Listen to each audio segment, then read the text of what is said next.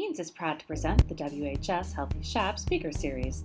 This week, Matt Halverson from DeepEddyPsychotherapy.com shares resiliency, learning more from getting back up than getting it right the first time. My name is Matt Halverson. My hope for today, just broadly, is to talk about resiliency and hopefully, um, like you guys are here for a reason, you care about these things, you care about your kids. Um, I'm hoping to give some nuggets, some things to think about that hopefully you take at least one small thing away in a way that can change um, like the way that your kids are experiencing life and living to be the adults that like they want to be and that you want them to be too. So just to kind of get into a little bit, we're just going to ask four main questions. We're really going to say like what is resiliency, why is it important? We'll look at some some stats. Um, you probably know a lot of the stats already. We're not going to go into that too much. The the main things we're going to talk about are what's the impact of being resilient and like what's like our role as parents to actually like help that process so that it's not just cool, we know this stuff, we know things that help with resiliency, but we actually are working towards becoming um, like parents and people that facilitate resiliency, not only in ourselves, but in our kids too. And uh, I want to kind of lead off too to say if there's any questions, like please like raise your hand. I, I I'm not worried about getting off. I think like I want this to be something that is personal. If I just talk for the whole time and everybody says that was great for him but not for us, I will have failed. And I really want this to be useful for, for hopefully each of you, that you can take something from this. So, to, to start off, I think, uh, like any presentation, just starting off with a basic definition resiliency. So, Merriam has two main ones. You can see uh, resilience is either the ability to, uh, of something to return to its original size and shape after being compressed or deformed, or an ability to recover from or adjust easily to adversity or change. I think both of those are close at getting what we want to talk about, but really what we're looking for for ourselves and our kids when we talk about resiliency is like changing, growing, developing, and not crumbling. We're talking about we want them to change, we want them to be better than they were. We don't want them to stay like the little babies who can't even support their own necks or the little babies that cry when they don't have their binky. We want them to develop into adults who can handle the circumstances and the stress of life in a way that actually um, can change things. And, and so, like, be brittle and fall apart. So, um, really, what we're talking about is over the long term, how can our children, how can we grow even through like short-term suffering and short-term things that are, um, frankly, very difficult. So, to start off with this, uh, I got a little bit of this from Dr. Kenneth Ginsburg. He talks about the seven C's of resilience, and so we're going to talk a little bit about this now, and then we're going to get um, more into this in a little bit. Um, so you can read this, and we're talking about competence, confidence, connection, character, contribution, coping, and control. Um, so competence, really just talking about like knowing you can handle a situation, knowing you have the skills to be able to take care of it. Like confidence, which is coming from your idea of competence, like belief in your own abilities as a like a human. Um, connection, really, I mean, there's a lot of things we could talk about with connection, but really we're talking about like security and belonging. We're talking about knowing you're a part of something, that you're not just an island by yourself, that you're with people and you have a, a place there. Um, character, this is one that we could argue a lot of different ideas about what are morals, what are right or wrong decisions, but the idea that like our character is forms is formed by a sense of values that helps us determine right or wrong. Not that we all agree exactly what right or wrong is, but that we have a, a sense of values that helps like shepherd us along the way. Um, contribution, realizing that we have a like a place, like our actions make a difference. You know, how I am in this space or how I am in a different space impacts how other people are, and that it's not just me being helpless by myself, but it's like me acting, and the world takes effect. Um, coping skills, this could have been a thing we could have talked about the entire day. Just coping skills, how do we handle the stress that we experience? Um, we'll talk a little bit later about some of the stresses that um, your kids are feeling and some of the things that like they might be doing to help, and uh, we'll get into that one specifically uh, in a little bit. Uh, and lastly, control, like kind of similar to contribution, that our choices make uh, make a difference. And so, uh, along with the seven C's, the other thing that we have is the four like four major factors of resiliency. And so, this is the Center of the Developing Child at Harvard University that came up with these four factors. And really, the biggest one, if you hear nothing else, um, it's the facilitating supportive adult-child relationships. It's that like that idea that like our children know there's a, someone who's an adult who's older who's been through life um, that can help them and support them along the way. That's the biggest thing that, that they found at that uh, at Harvard. Um, in addition, like building a sense of self-efficacy, perceived control, providing opportunities to strengthen adaptive skills, um, coping, uh, and mobilizing sources of faith, hope, and cultural tradition. And so, really, you can kind of see how those main four factors really flow flow really nicely with the seven C's. That it's like this idea of like being connected to community, having coping skills, knowing that our choices make a difference, and like having a set of values that help us like organize all that and make decisions based upon it. And I think where it leaves us is great. So this is good and all in theory, but how are we actually going to be practical about it? And so this is the the first thing I want to do that I'm going to ask for some help um, for you guys before we get into like what to do. I want to get like a good idea of what we're like actually dealing with. And so I'm going to take uh, a whiteboard marker, and all that I would like is for people to shout out like things that like your kids are stressed about. I'm going to them up on the board as we can, just to kind of get an idea of like the real life stress that your kids face. So what what are some of those stressors? Tess. Great. Grades, homework, friends, college, huge one. Yeah, what else? Def siblings. Parents, sure. Girlfriends, boyfriends, yeah. Relationship. Independence, sure. Like trying to figure out how to balance like how that even looks like. Gaming. Yeah. Like figuring out what like how to have fun but also like not just waste all your time behind a screen, sure. Social media. Like what to even do with the future. Like yeah, I mean the, the, the image that they have of the future uh-huh. is very scary. Like- like because of the like uncertainty of it or the like the, the monotony Well, of if they just look at the news, they're very scared. Sure. scary. There's not an E in scary, is there? I haven't written on a board in a long time. Doesn't look right. Failure. Yeah. Purpose. Yeah. Purpose. Health. Yeah. Changes. Yeah. Oh, like going to a new class or something as complicated as a move or a parent's divorce or you know death of a friend, family, any of those things. A lot of stuff on there. A whole lot of stuff. Like that you obviously or know, like you're not just coming out of these uh, ideas for nothing. Like in your kids, maybe they don't- put it in a list like this, but they feel this too. Like there's just like a lot. Like whether it's tests, grades, homework, gaming, independence, social media, future, scary, global warming stuff, failure and success, siblings, parents, relationships, rejection, who am I, purpose, health changes, what to do, and boredom, and how to prioritize it all. Like that's like a ton of stuff. And so I think like why, why I had us to do this is kind of gives us like a little bit of a, a framework to um, like know a little bit more about what our kids are actually dealing with. Like you, you know this stuff, and so it's not new per se, but hopefully it's like new to look at it all at once. Um, the American Academy of Child and Adolescent Psychiatry adds like some of these ones as not necessarily like a top 10 per se stressors in a teen's life, but a lot of the things that we've mentioned too, like school demands, changes in their bodies, um, divorce, neighborhood, health, moving, social media, like finances. There's just like all the things that we've said today are backed up by like what like the professionals and what the people doing this research are seeing. Um, I think the next one is stats. Yeah, so I don't want to be exhaustive with um, with stats, but I do want to give like a few stats about like so the things you've said. Researchers are seeing it too.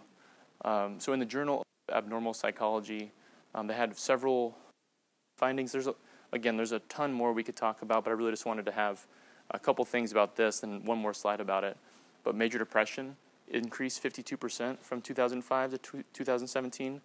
Um, so in teens, it was 8, 8.7% of the total population, and it moved to 13.2% who are experiencing like a major depressive um, episode.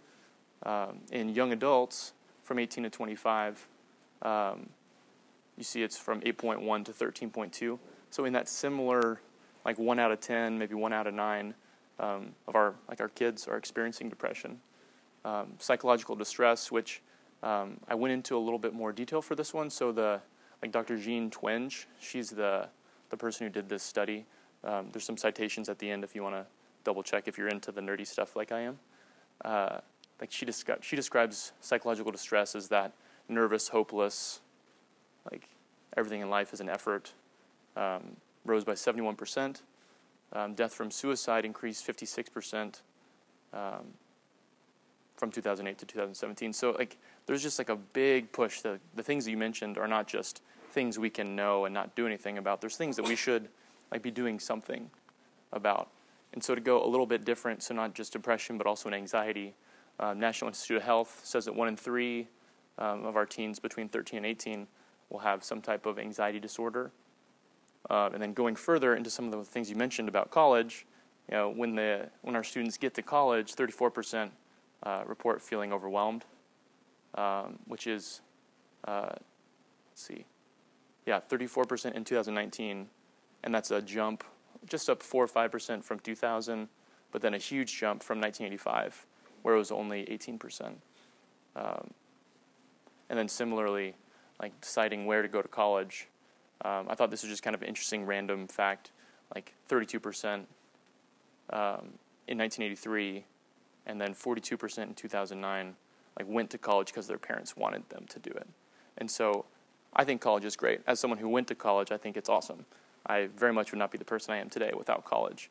Um, the thing that I want to call attention to is like there's this point that our parents like have a role in how like our kids are being shaped. And so I think um, I, I, bring all these up just to kind of illustrate, um, like you know the role you have, but I want to affirm that you have a big role in like the lives of your kids, and they, they know it even if they're you know not willing to say it in the kindest of ways. Um, okay, so I want to get a little bit nerdy, so stick with me on this one. Um, how many people have heard of schemas? I assume in some level. Okay, I just want to break it down schemas are just like the way we like make sense of the world so that we don't have to keep making sense of the world over and over and over again. So, how many of us today thought that like I wonder what Matt's wearing? Like did anybody say I don't know if that's a shirt or not? I assume everybody said that's a shirt. Uh, my guess is you haven't seen this and like that's the beauty of the schema, like your schema of like what a shirt, like the way you make sense of a shirt is that like it has sleeves, it covers my body, and so whether you haven't seen this exact shirt before, you know that's a shirt and you can go about your day. And so like we wouldn't be able to like really be present in life if our schemas didn't function at least a little bit to be able to help us do these things quickly. In the same way we have a schema for chair and for shoes and for camera and for, for TV, all those things. Um, like the goal of our schemas is to grow in the complexity. I'll give an example in a minute. But before we do that, the, uh, like the biggest thing to know about is there's four main questions. Um, what can I expect? What's expected of me? And then when we're in a uh, distressing situation, we really only care about two. Um, where's the danger? Where's the resource? Like so, our bodies can just and our brains can just simplify all this information to like make sense of it. And so, I think the best way to give uh, like a, an example about how this actually matters, because whether or not you recognize this as a shirt doesn't really matter in your daily life but I want to give an example of um, like a playground that, that I've heard before that I really like. So if you can imagine two different scenarios with me. Uh, the first situation, there's a, a four or five year old child. They're on the playground. They're by themselves. Their parent or caregiver is you know within eyesight, but you know is talking to a friend or something, and the kid like goes up on the playground, falls in some water, scrapes their knee, and like is falling down, obviously in pain like in that moment when they yell out for caregiver or parent or teacher, um, situation one, let's imagine like the like the parent doesn't come. It's like what is what does the kid do? Like they know they're in pain. There's this red stuff. It's blood. Is it ever going to stop? No one's here to help me. I don't know what to make of this. Am I going to die? Is the blood going to stop? What do I do? I'm having these emotions. I'm scared. I'm anxious.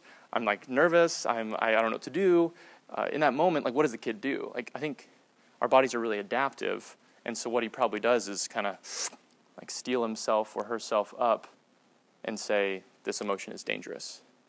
It's not helping me actually survive. If I am in danger, I better get the heck out of here. Uh, no one's here to help me, so I can't do it on my own. I don't know what hurt me, so I can't trust like this whole situation. Um, like the, the kid learns that like the world is dangerous and no one's there to help.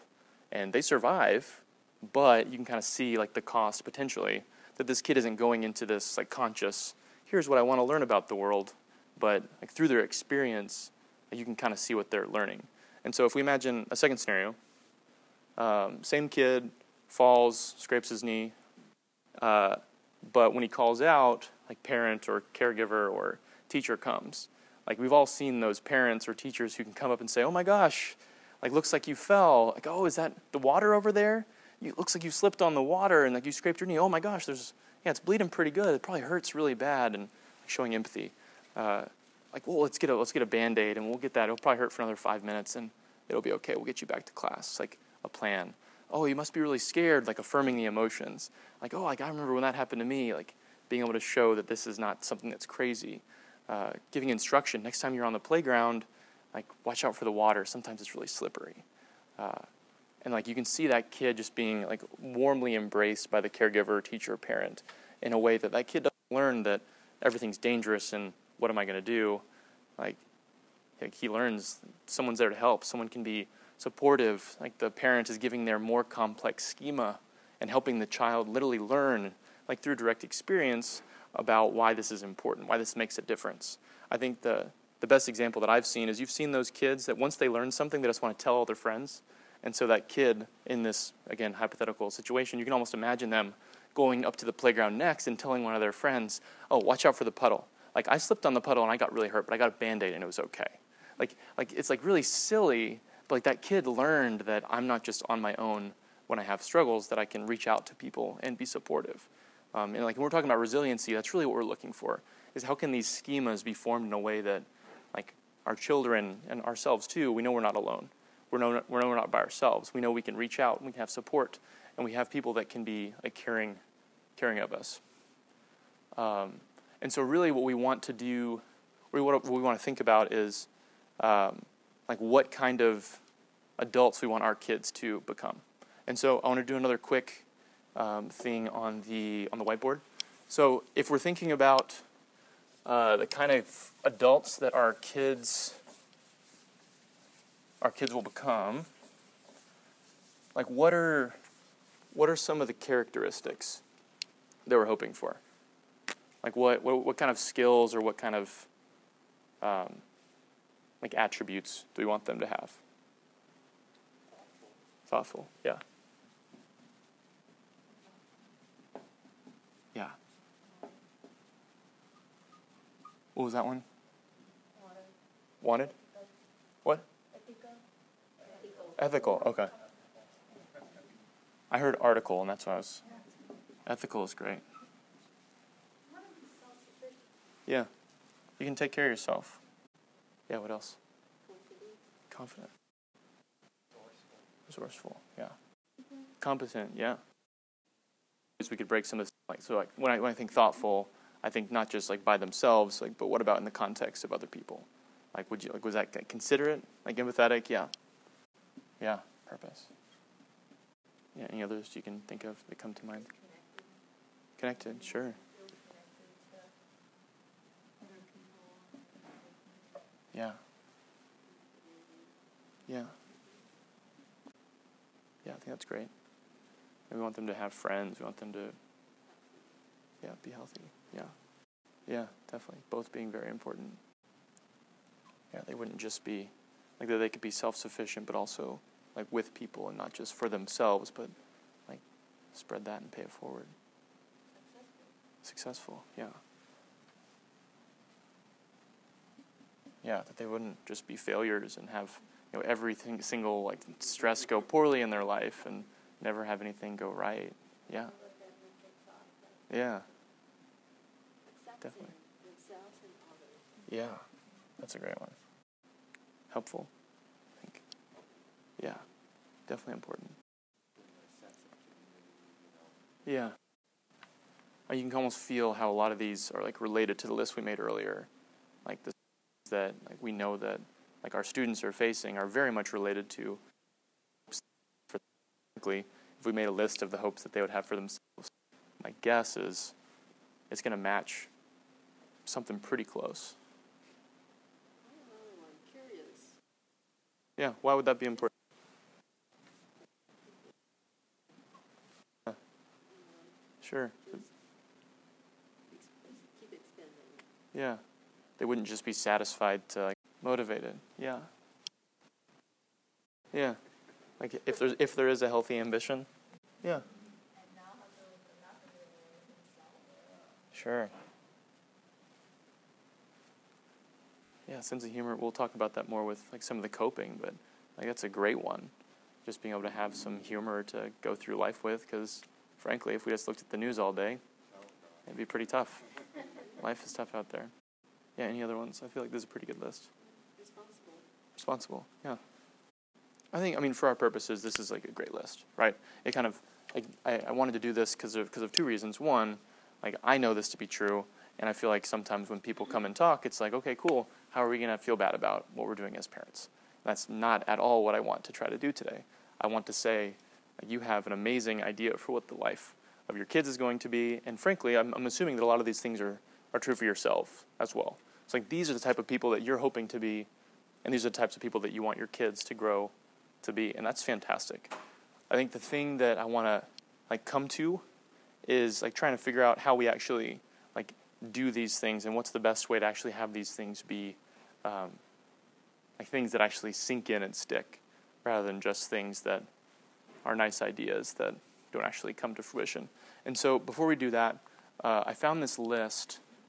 Um, is this too small? Can anybody read this for the most part?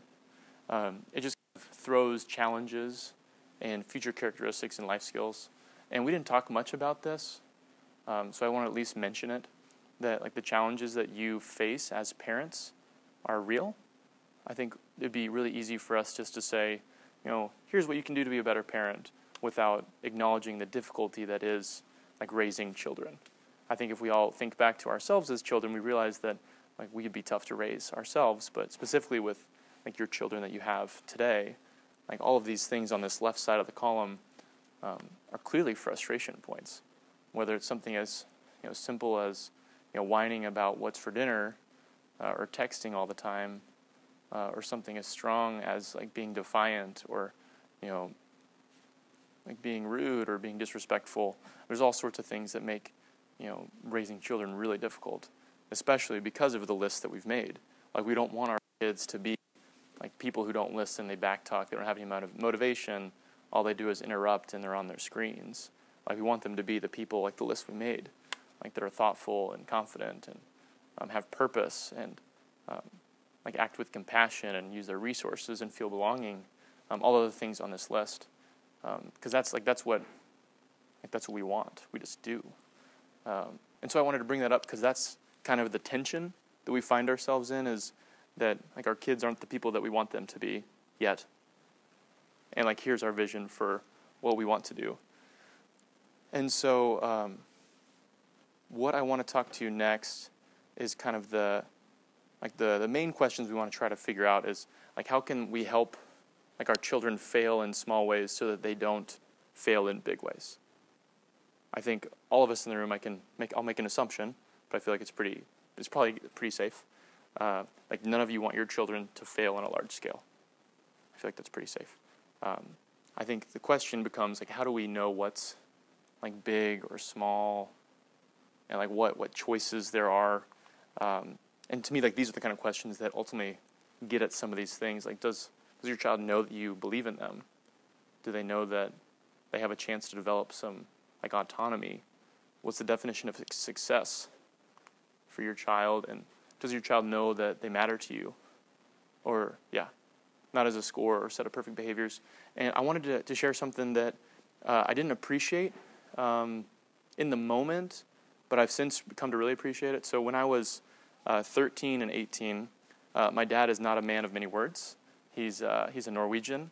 Um, so uh, the joke about Norwegians is how do you know a extroverted Norwegian? Uh, he looks at your shoes instead of his own.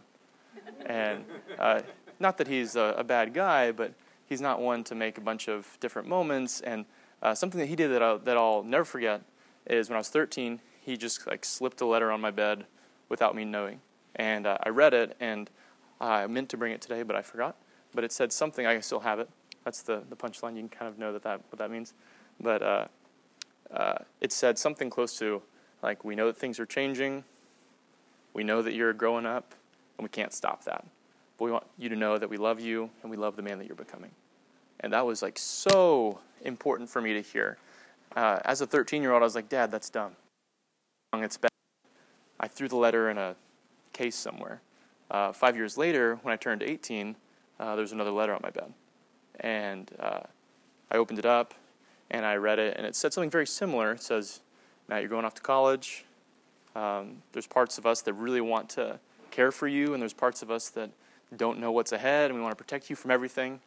Um, and there's a big part of us that knows we can't do that. And uh, know that we're always on your team. Know that we're always in your corner.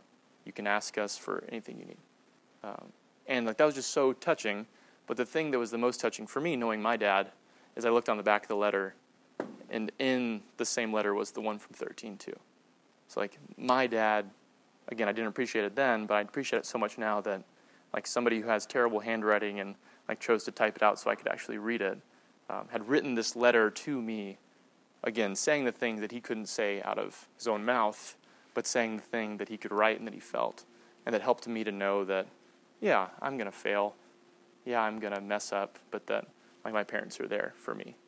I think again, I'm not trying to like it, it feels a little bit like biased to say like, and this is why you should like write this letter for your kid, but like at least in, in my life, that's all I'm trying to share is uh, I know that when my mom, uh, my mom was taking me back for fall pause or something in college, and uh, we started talking about what college is like. And you can imagine alcohol is going to come up pretty soon. And to that point, I hadn't had any alcohol. And when my mom asked me, "Hey Matt, so uh, these parties you're mentioning, is there any alcohol there? What's going on?" Uh, I was honest with her. I was able to share like that with her, and it didn't feel like this huge burden. It was awkward.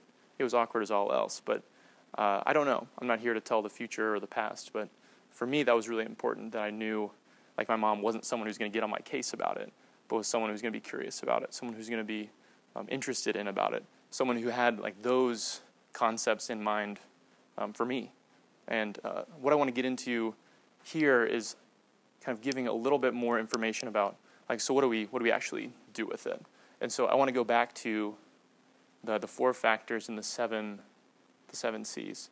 And so, just to give a little bit more uh, detail into some of those, um, some of those exactly. And so, this is kind of going back to what Dr. Ginsburg uh, is saying. So, if we're talking about competence, um, some of the things he recommends are like empowering children to make choices, um, helping children focus on individual strengths, and identified mistakes on specific incidents, not just grand, this is a mistake, but like, oh, did you catch this specific part?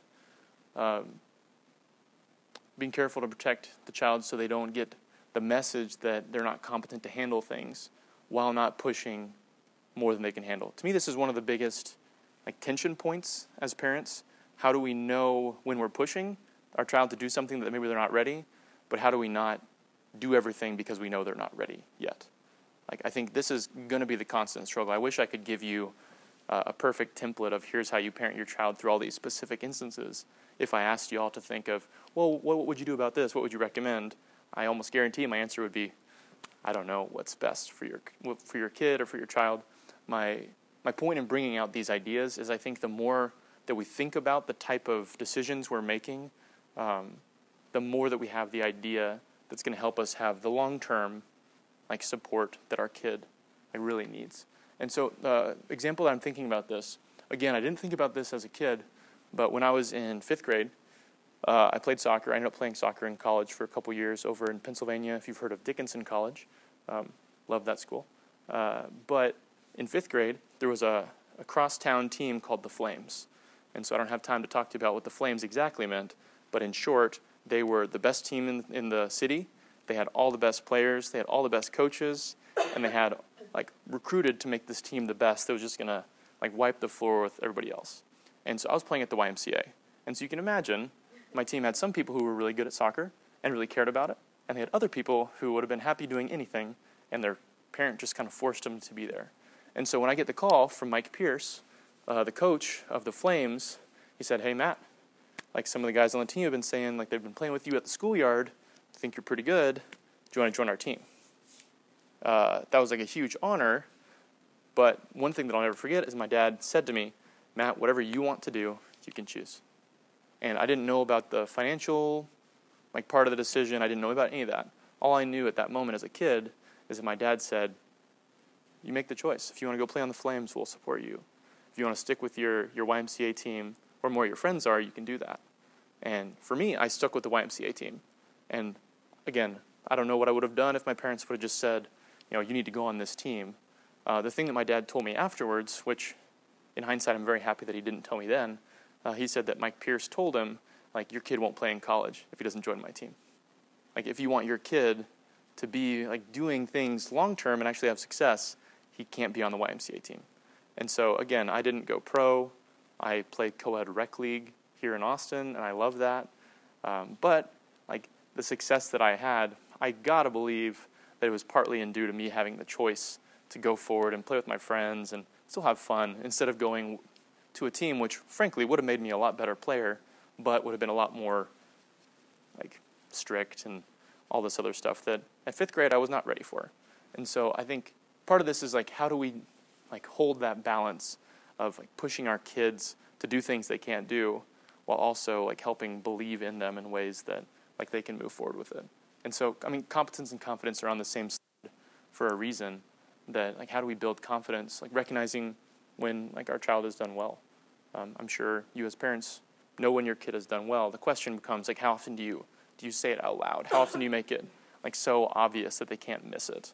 Because I'm thinking about myself, like I'm sure I missed tons of times that my parents complimented me. I don't have a ton of examples like, oh, this was a time, this was a time, but I'm sure over time that like some of those things sunk in. Um,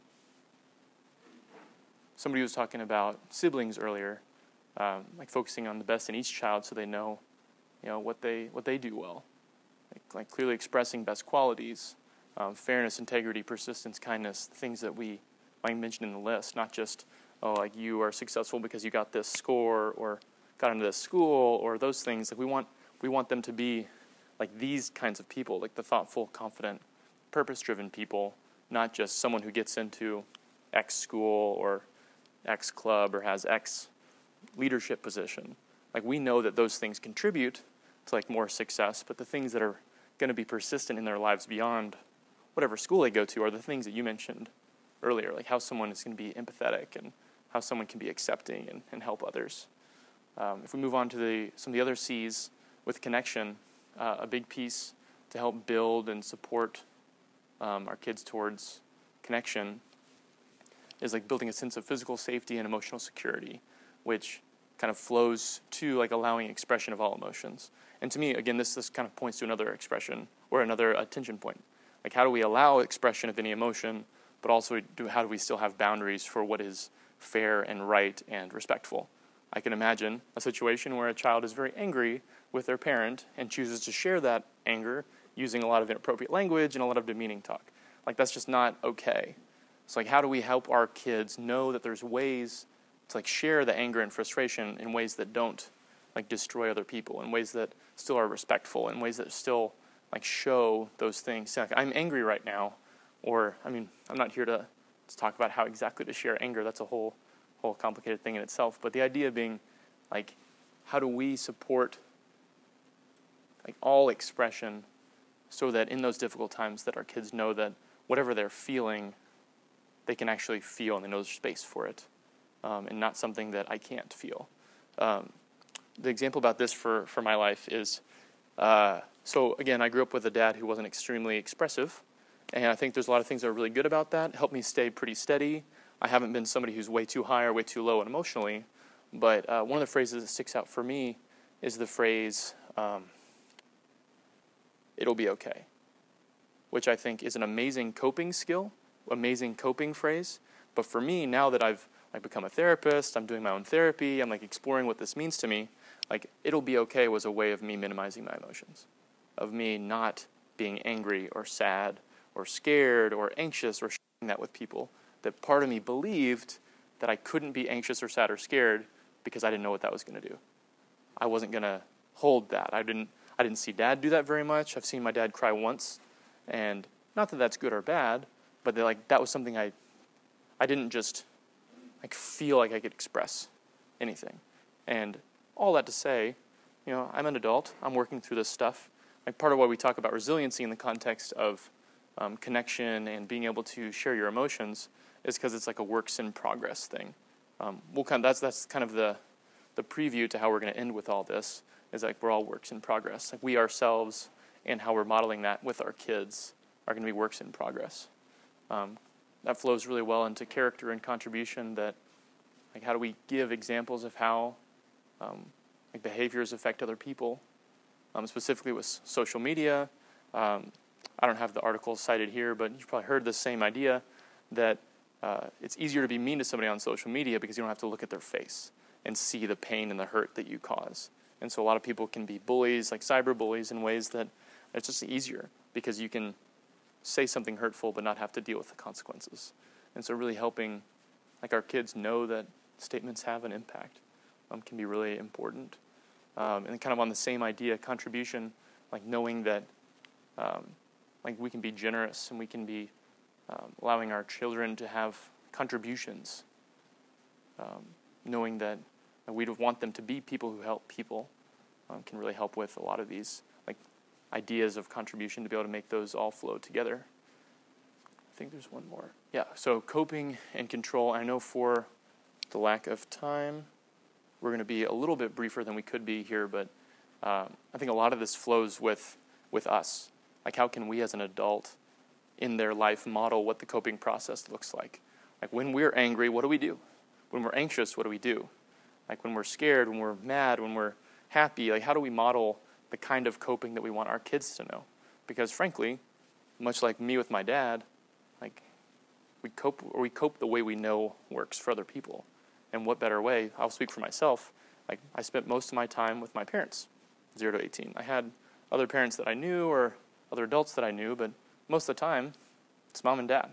And so, like, the ways that I saw them fight with each other, have arguments with each other, like, find solutions together, be a team together, cope with sadness, and all these other pieces really modeled what that even means for me.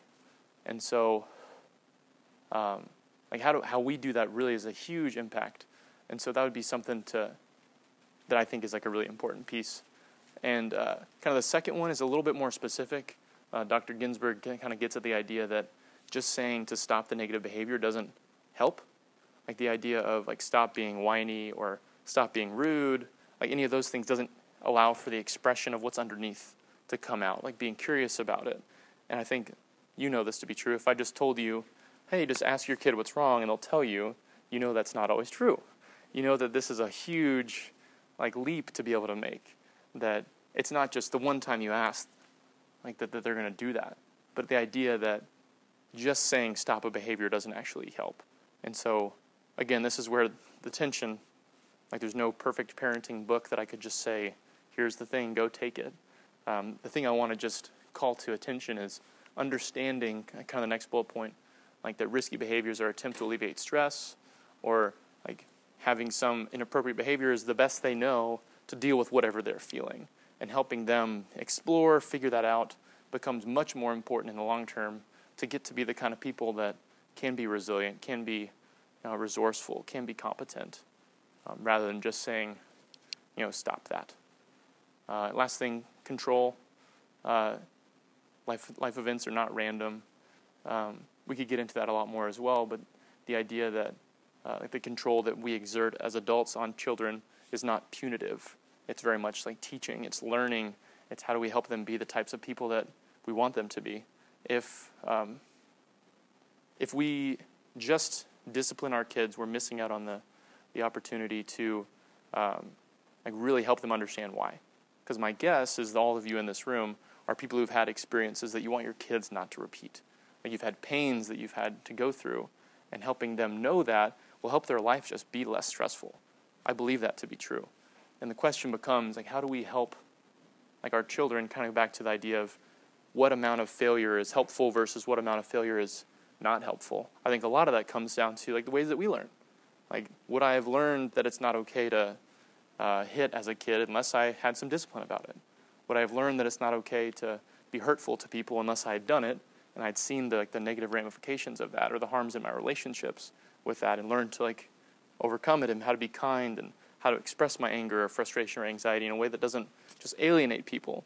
Like some of those things are, are learned through tough experience. Um, I think that's something I'm, I'm thankful at my parents that they gave me some of these pieces. They weren't perfect, but they gave me enough of um, what I needed in order to be like the person that I am today. And so the thing I want to end with um, is another visual. Um, there was a video that um, it's called "How to Raise Successful Kids." Uh, I really like it, and so it'll be in the PowerPoint that uh, that Stacy will send out, and so you can definitely read that. I, li- I, like it for a lot of reasons, but the last thing I wanted to do was do uh, another magic trick to to just show a little bit about how um, I think things can kind of be, and so if we just pick any card, doesn't matter. We'll do the the six of hearts.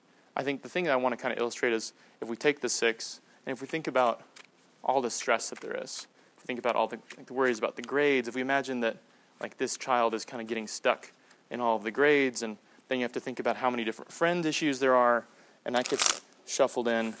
If we think about all the simple things about what our parents said to us, or what our friends said to us, or what our family said to us, and everything gets this like chaotic mess, and we don't know what's going on, and ultimately we're kind of left. And then, heaven forbid, like something happens at school and like it really throws us off.